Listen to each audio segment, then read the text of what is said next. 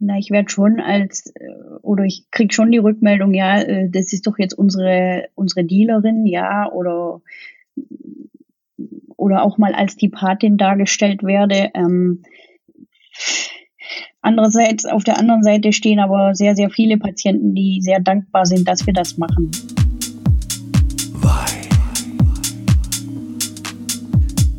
Hallo und herzlich willkommen beim Weitalk, dem Podcast zum Thema Cannabis. Heute zu Gast ist die Apothekerin Melanie Dolphin. Wir sprechen gemeinsam über die Abläufe und Hürden, Cannabis als Medikament zu vertreiben und die Motivation durch Patienten, die Cannabis erfolgreich als Medikament gegen Schmerzen und Spastiken einsetzen. Schön, dass ihr dabei seid und viel Spaß beim Zuhören. Ich sage Hallo und herzlich willkommen beim Weitalk und ich sage Hallo zu Melanie Dolphin. Hallo Melanie. Hallo Janusz. Melanie, du bist Apothekerin und Inhaberin der Bezirksapotheken in Berlin, Mitglied und eng verbandelt mit dem Vorstand des VCA, des Verbands der Cannabis-versorgenden Apotheken, äh, organisiert als äh, eingetragener Verein und Experte im Bereich medizinischem Cannabis. Wie kommt's dazu? Ja, wie kommt's dazu? Ähm, bei mir gab es in der Apotheke vor, also es war 2013 schon, eine Patientin, die doch sehr stark äh, Cannabisblüten haben wollte von uns sozusagen. Und ähm, die hat nach langer Suche endlich einen Arzt gefunden, der sie so therapieren wollte. Mm, und so haben wir uns in das Thema, an das Thema rangewagt und haben das quasi für eine Patientin angefangen und ja, viele weitere folgten dann im Nachgang. Jetzt muss man sagen, 2013, da wird der ein oder andere fragen, ja, wie 2017, im März 2017 wurde das doch erst auf Rezept äh, verordnet. Ja, aber es gab vorher eben schon eine Ausnahmegenehmigung für den ein oder anderen Patienten und die konnten sich dann Cannabis in der Apotheke kaufen. Das heißt, wie du das jetzt gerade erklärst, warst du da am Anfang, war das Thema auch mal neu für dich dort zu dem Zeitpunkt, als die Patientin 0 oder 1 dann zu dir kam? Sehe ich das richtig? Ja, das war komplett neu für uns, komplettes Neuland. Wir haben uns alles selbst erarbeitet. Also ich habe einen Kollegen in der Apotheke, der hat da richtig ähm, sich intensiv erarbeitet, wie funktioniert die Beratung, was brauchen wir dafür und ähm, auch das Labor entsprechend ausgestattet, damit wir eben da all unsere Vorschriften auch erfüllen. Man muss dazu sagen, in, so, in unserem Studium hören wir dazu nicht wahnsinnig viel, außer dass äh, Cannabis eben eine schlimme Droge ist. Das wird wirklich äh, so vermittelt im Studium, richtig?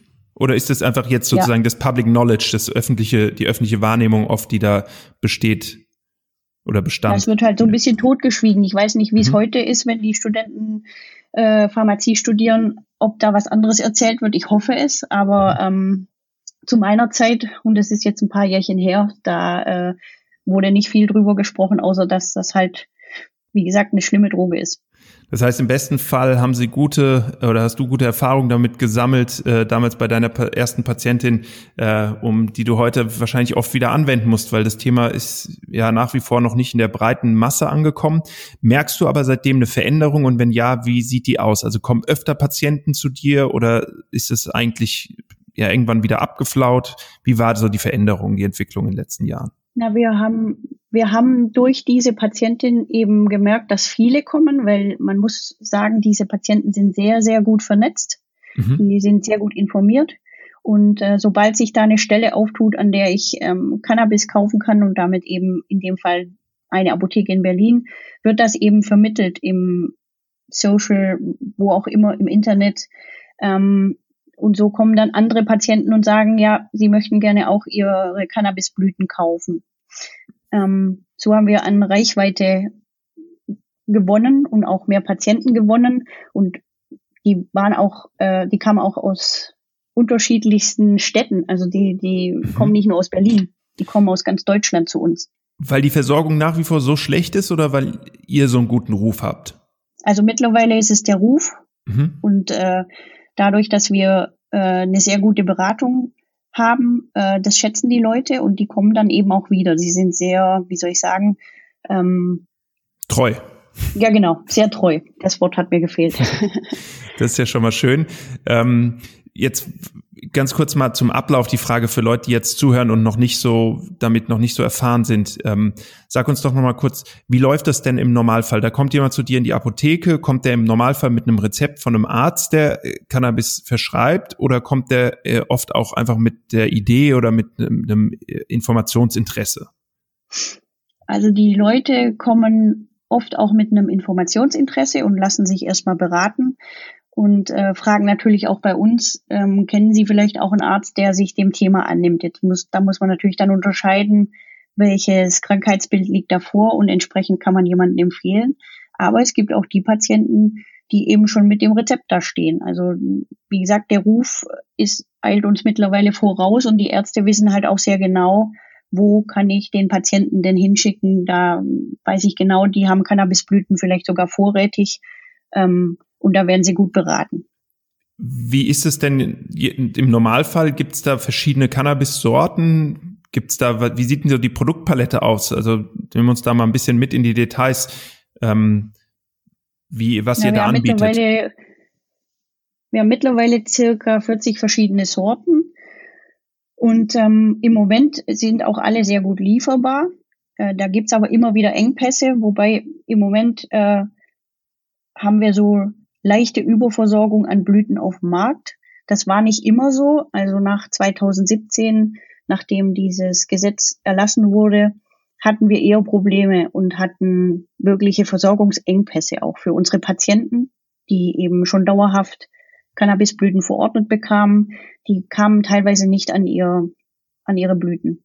Mhm. Kleiner, ähm, kleiner äh, Einschub an der Stelle. 2017, das ist jetzt ungefähr drei Jahre her, es gab zum 1. März, ist, ähm, gab es das, ist das ein Gesetz in Kraft getreten zur Ende, also eine Änderung der betäubungsmittelrechtlichen ähm, ähm, und anderer Vorschriften. Und damals wurde es das erste Mal möglich, ähm, oder, oder beziehungsweise nicht das erste Mal möglich, aber wurde es leichter, ähm, Cannabis äh, verschreibungsfähig äh, zu machen oder Cannabis wurde verschreibungsfähig. Ähm, und ähm, das heißt, dann wurde es erstmal, wurde die Nachfrage erstmal hoch und weißt du, kannst du zuordnen, woran es jetzt liegt, dass die Nachfrage im Moment, dass ihr ein bisschen Überhang habt, dass ihr mehr, ähm, ist der, ist die Versorgung besser geworden äh, auf Anbieterseite oder ist äh, die Nachfrage geringer geworden?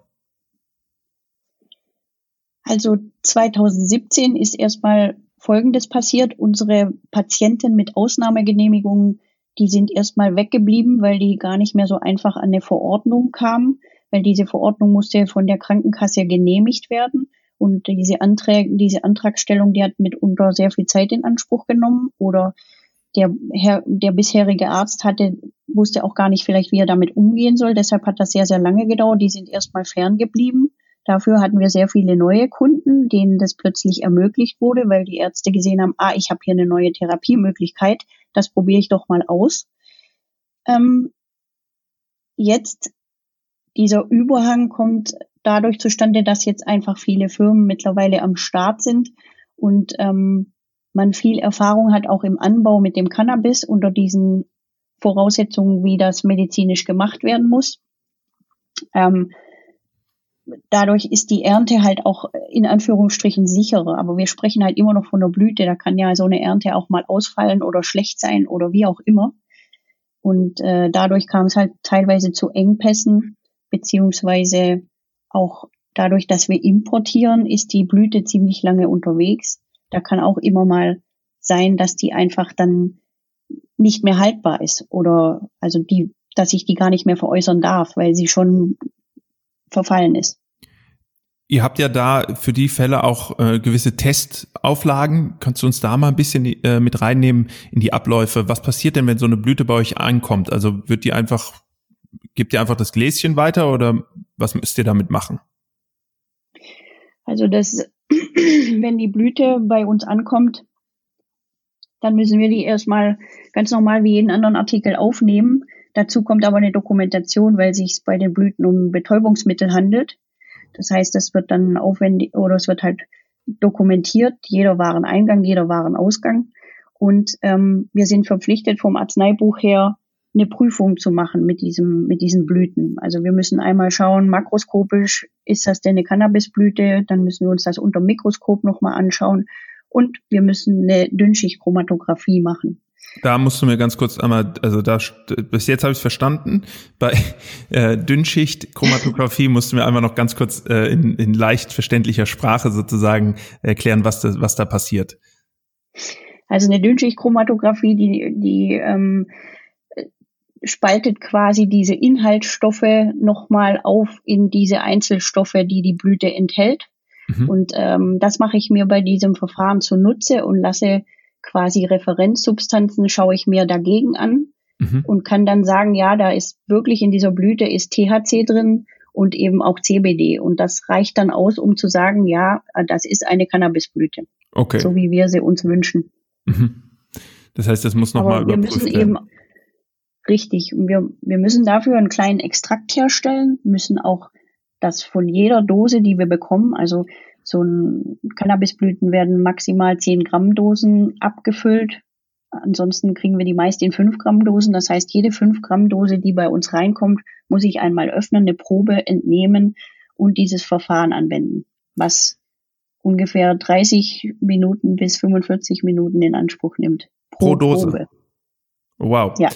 Jetzt wollte ich gerade sagen, wir reden noch keine zehn Minuten und es, das klingt alles ziemlich aufwendig, sowohl die Entwicklung überhaupt hin zu der Fähigkeit oder zur Möglichkeit als Apotheke Cannabis zu verkaufen, als auch jetzt trotz der Gesetzesänderung der aktive Verkauf. Hm, wie siehst du das? Ist das was, wo du sagst, naja, das haben wir bei anderen Medikamenten auch? Ähm, oder ist das was, wo du sagst, da fühlt man sich eher immer noch ein bisschen stiefmütterlich behandelt und äh, so richtig ist die Akzeptanz noch nicht da? Wie siehst du das?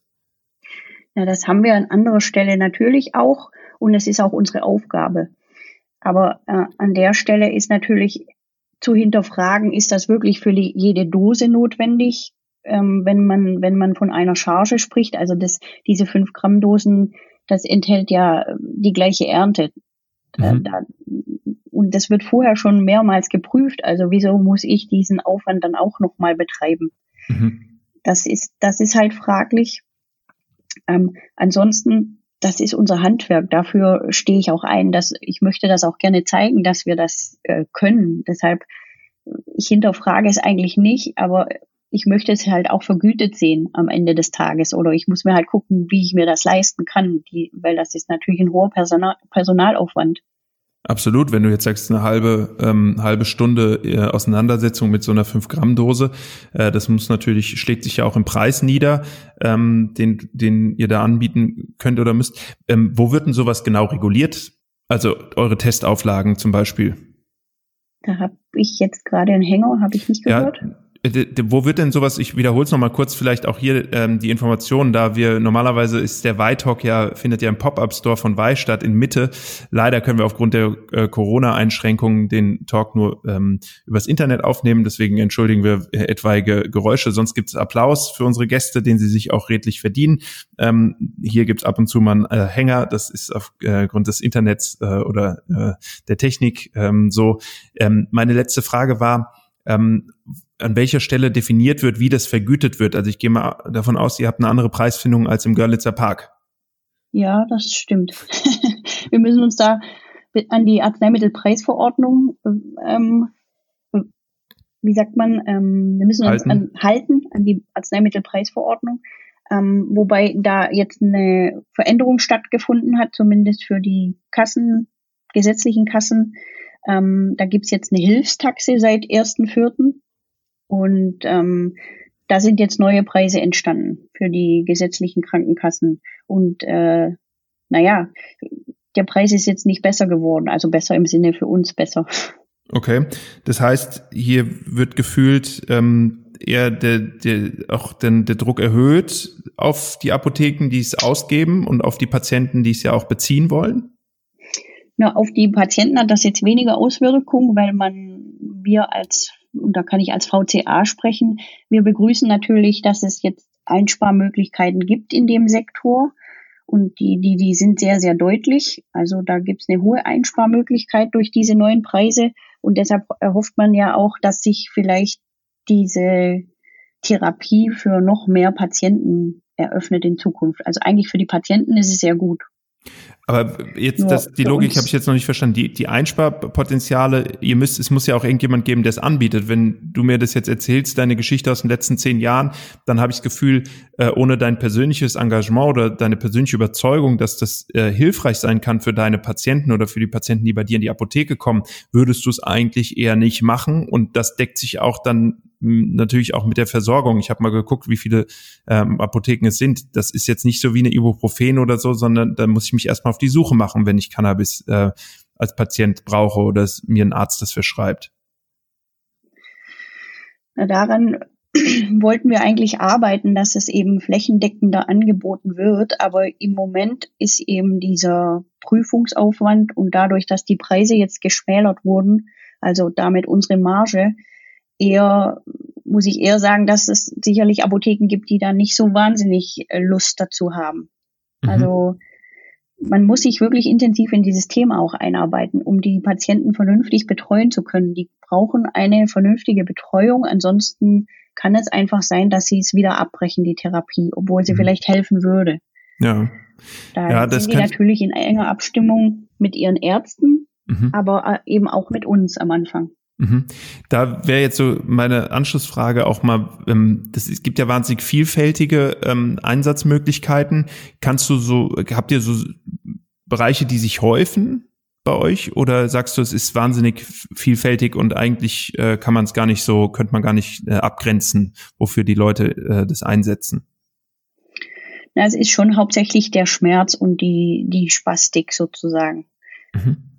Aber es gibt auch ganz vielfältige andere Dinge, wo es eingesetzt wird. Also wir haben ADHS-Patienten zum Beispiel.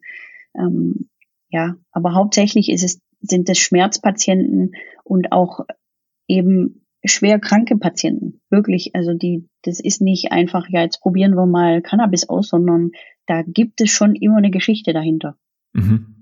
Ja, das höre ich in den vielen anderen Gesprächen, die wir hier führen, auch äh, immer wieder, gerade beim medizinischen Cannabis, ähm, dass, dass es einfach auch wahnsinnig viele Vorurteile gibt nach wie vor bei dem Thema, dass das Cannabis so in dieser Kifferecke oft noch äh, hängt, ähm, aber da gar nicht mehr stattfindet und eben für Patienten teilweise ähm, auch zeitkritisch. Ja, also bei Krankheiten, Krankheitsbildern, die du gerade genannt hast, geht es ja auch wirklich um Zeit. Schmerzpatienten, denen hilft es nicht, wenn in drei Jahren oder in fünf Jahren irgendwo sich was ändert, sondern die haben die Schmerzen jetzt und äh, teilweise leider auch sehr starke Schmerzen.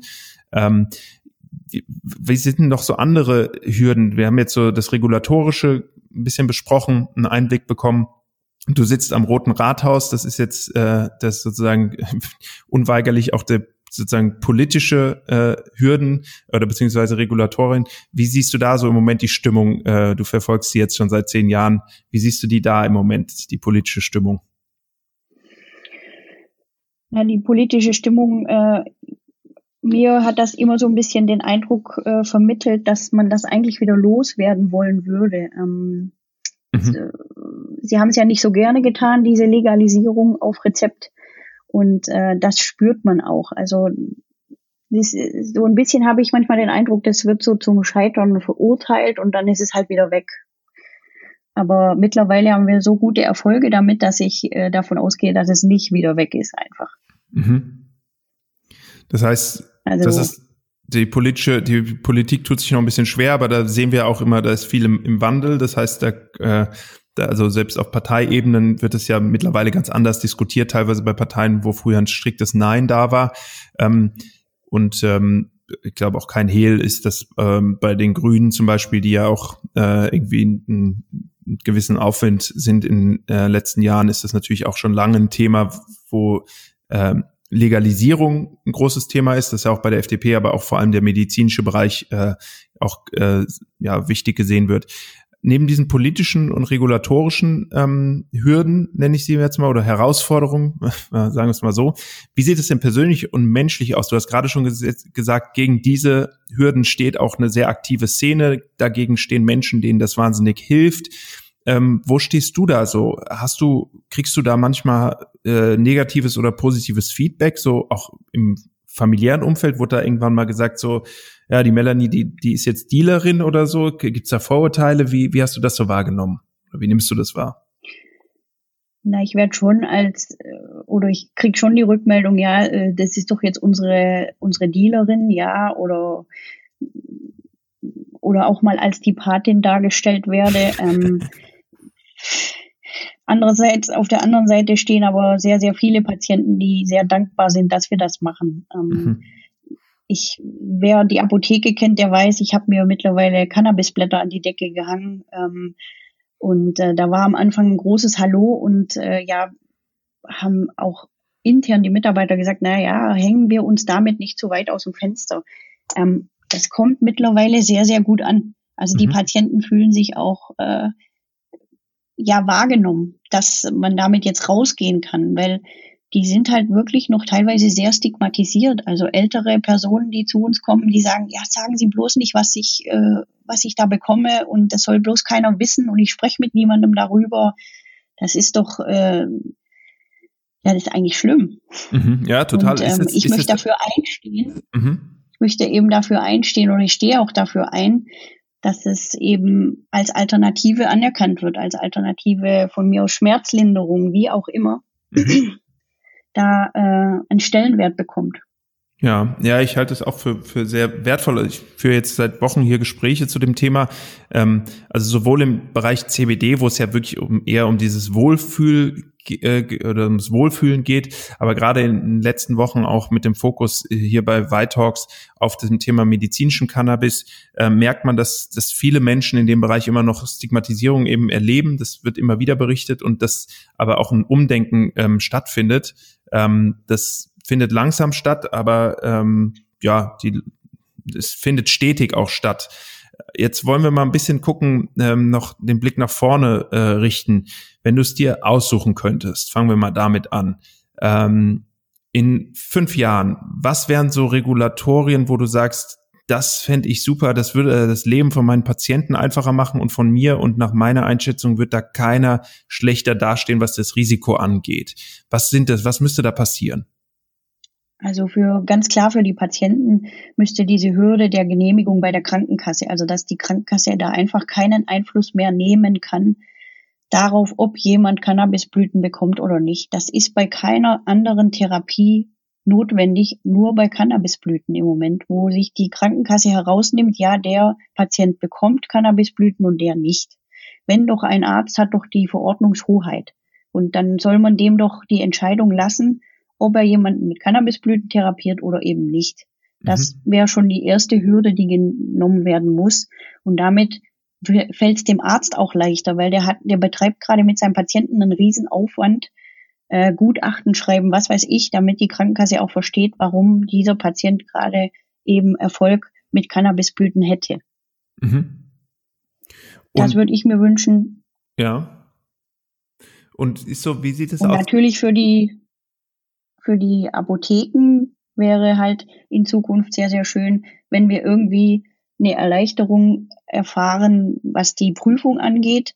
Ent sei es entweder nicht so häufig zu prüfen oder ähm, vielleicht ein anderes Verfahren. Ich weiß es nicht. Also Ideen gibt's da genug. Und da sehe ich auch, das muss halt man an der Stelle nochmal sagen, es gibt ja dazu, es ist ja nicht so, dass ihr auf irgendwelchen äh, grauen Märkten oder illegalen Märkten das bezieht, sondern ihr bezieht das ja schon auch in einem Nein. regulierten Markt. Ja, vielleicht kannst du uns dazu auch, Richtig. das ist vorhin sehr kurz gekommen, nochmal kurz so ein bisschen, du kannst natürlich jetzt nicht genau sagen, wo ihr es bezieht, aber so ein bisschen sagen, wie das läuft, äh, wie muss man sich das vorstellen? Also hast du dann einfach einen, einen Business-Account bei bei einem Großdealer oder äh, äh ist das auch ist das, das Pharmaunternehmen? Wie, wie, wie läuft das? Na, wir haben Kontakt zu sämtlichen Importeuren in diesem Geschäft. Also im Moment wird ja importiert aus Holland und ähm, Kanada. Und äh, da wird dann abgeklappert, je nachdem, was wir gerade äh, benötigen. Fast täglich sitzen wir über unseren Beständen und schauen, was können wir gebrauchen und dann wird das darüber bestellt. Und dann kann das eben auch mal ein paar Tage dauern, bis da ähm, wieder Nachschub da ist. Und wie, wie verarbeitet, also verarbeitet ihr auch weiter? Also, oder macht ihr nur, verkauft ihr nur die Blüten? Nein, wir verarbeiten weiter. Wir haben, wir haben ein Extraktionsverfahren bei uns entwickelt und äh, stellen selbst Extrakte her aus Blüten, die wir dann teilweise auch weiter verarbeiten zu äh, Kapseln, Zäpfchen, wie auch immer. Ah, das heißt, das ist, die Darreichungsform, wird die dann auch besprochen? Wird die verschrieben vom Arzt oder wird die auch besprochen mit den Patienten? Nee, die wird vom Arzt entschieden. Die wird vom Arzt entschieden. Und mittlerweile, genau, mittlerweile ist es einfach so, dass diese schwerkranken Patienten ja doch wieder auch gesellschaftsfähig werden durch diese Therapie. Also die gehen wieder raus, sind mobiler und wollen dann natürlich nicht mit so einem riesen ähm, Verdampfer, Vernebler durch die Gegend rennen, sondern mhm. die suchen sich dann andere Einnahmeformen sozusagen und die haben meistens ein Öl in der Tasche für die Zeit, die sie draußen sind. Mhm. Dass man dann äh, oral einnimmt wahrscheinlich. Genau. Ja. Melanie, vielen Dank für das Gespräch an dieser Stelle. Ich versuche nochmal kurz zusammenzufassen. Ähm, wir haben viel darüber geredet, dass es einfach nach wie vor nicht ganz einfach ist und Hürden gibt beim für Apotheker äh, und Apothekerinnen im äh, medizinisches Cannabis zu veräußern. Auf der anderen Seite steht äh, dagegen, dass ihr die Erfahrung macht und du im Speziellen, dass es vielen Menschen sehr weiterhilft und dass die äh, Szene dort auch eine wahnsinnige intrinsische Motivation hat, äh, weil sie einfach so sehr da eine Erleichterung spürt, gerade wenn es um Schmerzen geht äh, und die Schmerztherapie. Ähm, wir sehen viel Potenzial für die Zukunft, kann ich das so sagen?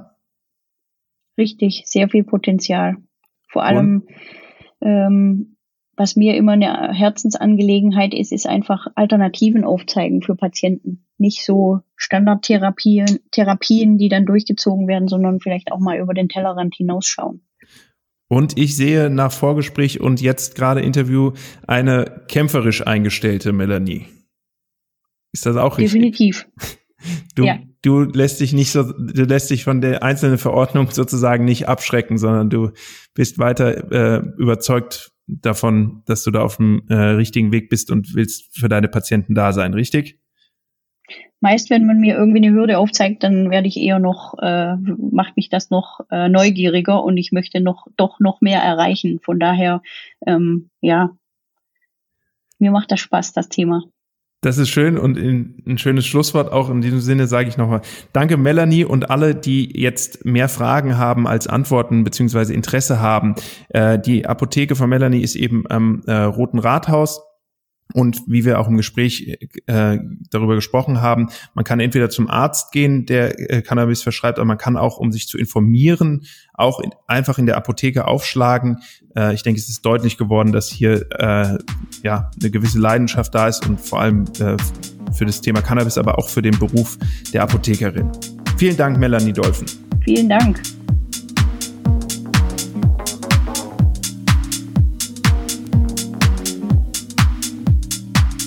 Vielen Dank fürs Zuhören bei Talk.